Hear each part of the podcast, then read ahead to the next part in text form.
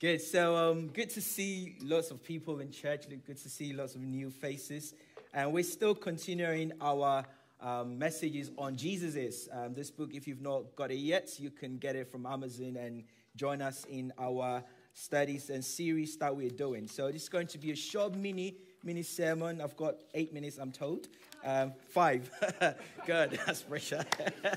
right. Okay. So, today is. Um, carrying on from where Peter left off today, we're talking about Jesus is grace. Everybody say grace. grace. Jesus is grace. Grace is the unmerited favor of God, God giving to those what they don't deserve. God giving us what we don't deserve. And that is the grace of God. And the story I'm going to share for you today is from Luke chapter 15.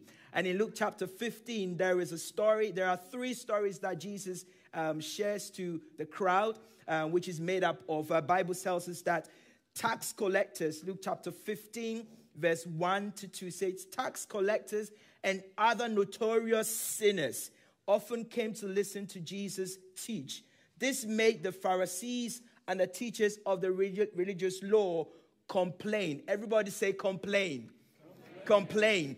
And that he was associating himself with such sinful people even eating with them. That is the crowd. That is where we stand from. That's where Jesus began to share the story. And when he heard the complaint of the Pharisees and the teachers of the law, he began to teach them three stories or share three stories with them. The first story he says is the parable of the lost sheep.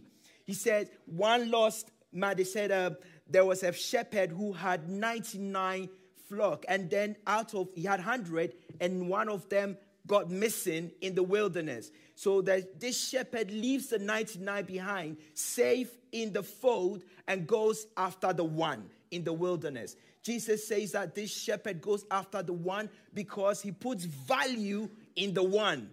And that person, that one sheep that he finds in the wilderness because he's worried that this one sheep going astray will be killed. Bible says that he recovers the sheep and what happens when he comes back he celebrates. Today we are enjoyed in the celebration in worship together. That's what Nigel was saying. When we come together, we need to celebrate. The Bible says in verse 7 in the same way, there is more joy in heaven, even when one lost sinner who repents and returns to God over the 99 others who are righteous and haven't strayed away. So sometimes we think of ourselves to be in the 99, but Jesus also has value in the one that he has to go out and bring back into the fold. The second story is the parable of the lost coin. And it says the Bible says that Jesus said there was a woman who had 10 silver coins 10 silver coins and she loses one. You could have said to herself, Look, I've got enough. I've got nine left. They're still of value. But the Bible says that she switches off the lamp, turns the whole house upside down, sweeps the whole house until she found the one silver coin. The one has value to the woman. That's the same way the one has value to the father. And he says that she calls all her friends and they begin to celebrate. Everybody say, celebrate. celebrate. That is what we are doing today. We are celebrating today as a people of God. In the same way, there is joy in the presence of God, God's angels, even when one sinner repents. So when bad people turn their lives around, those of us who think we are good people also need to celebrate. That is what is echoed in heaven. But Jesus tells a third story. Then the third story, he spends much more time. You know, the other two, he spends about a few paragraphs if you look in, in the Bible in Luke chapter, chapter 15. But he spends an elaborate long time in the third story. Is a parable of the lost son. Sonship is by birth. Sonship is by birth, not by what you're worth the young, there are three characters in this story. Is the young son, the father, and the older brother. Let's listen to the young son. He comes to his daddy. He said, Daddy, look, I've, I think I deserve to have my portion of your inheritance. Give me everything that I owe, uh, I deserve prematurely, because in those days you're not meant to give your inheritance when the father is still alive. Basically, he's telling the daddy that you are dead. I want my inheritance. I want it out now. We know the story. We call the story the prodigal son. He takes his, his, his inheritance, he wanders off to a faraway country, and he goes to enjoy himself. He celebrates with his friends. He enjoys himself in, in so many scrupulous places that we can mention. He, he, was, he just squanders everything. He squanders everything.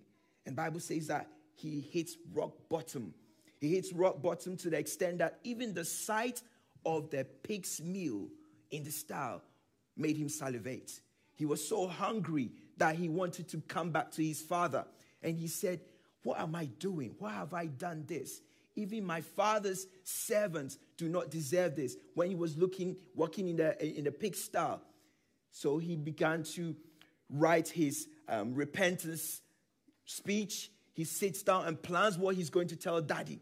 And he takes some time and he said, You know what? I'm going to go back to my dad. I'm going to tell him, Daddy, I'm sorry. Accept me as one of your servants. And he turns himself around. the second character in that story is the father. The father, the one who graciously, the one who graciously gave his inheritance to the sons. And he said to the, the younger son, You can take it. That was grace. The one who says every day he was expectantly expecting his young son to come back. He wakes up every day and goes out to watch. He knows he's going to come back because he knows his son. He's a son. As I said, sonship is by birth. And he knows that as far as he's gone away, he's going to come back. And the neighbors were watching him. What are you doing? What are you looking for? The guy is dead. He just squandered your inheritance. What are you doing? He said, I know my son. He will come back one day. He kept on doing it every day, every day. Bible says that one day when he got there, he saw his son coming. And he saw his son coming far away. And what he did is like looked out. Wow, that's my son coming. That's my son coming. And he ran that way. He ran that way to give an embrace. Wow. That's my son. That's my son coming. Why did he do that? You are not supposed to run in those days. That's defiled the culture. Fathers are not supposed to run. They are not supposed to run. He breaks every barrier because of grace. He, grace, he breaks every barrier because of the grace of God. He said, I'm going to run. Everyone said, What is daddy running? He runs after his son because he puts value in his lost son. He embraces him. Break, grace, grace breaks every barrier, every culture norms. He breaks it. That's what grace does to you. And even when his son, he embraces him, he starts his accept his repentance speech.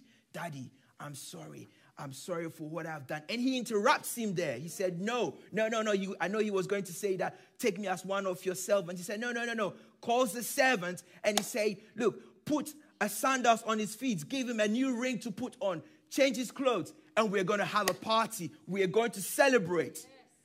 That's what grace does. Grace celebrates, grace embraces, grace breaks barriers, grace welcomes, grace makes room for new things to happen. And that's what the father said to him. Look, and what happened is he had a big celebration. He said, Bring the fattened cow. Those of you who've grown up in Africa, you know what a fattened cow means. In fact, some places it's chicken. You have to keep the chicken for Christmas because that's when you can have the chicken. You have the fattened cow for Christmas. But this time it was celebration time. Bring the fattened cow. We are going to have a party because my son who is lost is found. My son who is dead is now found. That is what grace does. Grace embraces, grace chases after you, grace looks out for you, grace is there for you. And what happens? The older son, the third character, he hears it. What is this celebration going on? Your little brother is back. My little brother. He gets upset. He begins to complain. He complains about his little brother coming. Why? Daddy, I ask you for the young goats, for me to do some carry goats with my friends. You said no. This guy comes, he squanders everything, and you give him the fattened cow. Daddy said, No, no, no, no, son, you've got it wrong. Everything I have is yours. Everything I have is yours.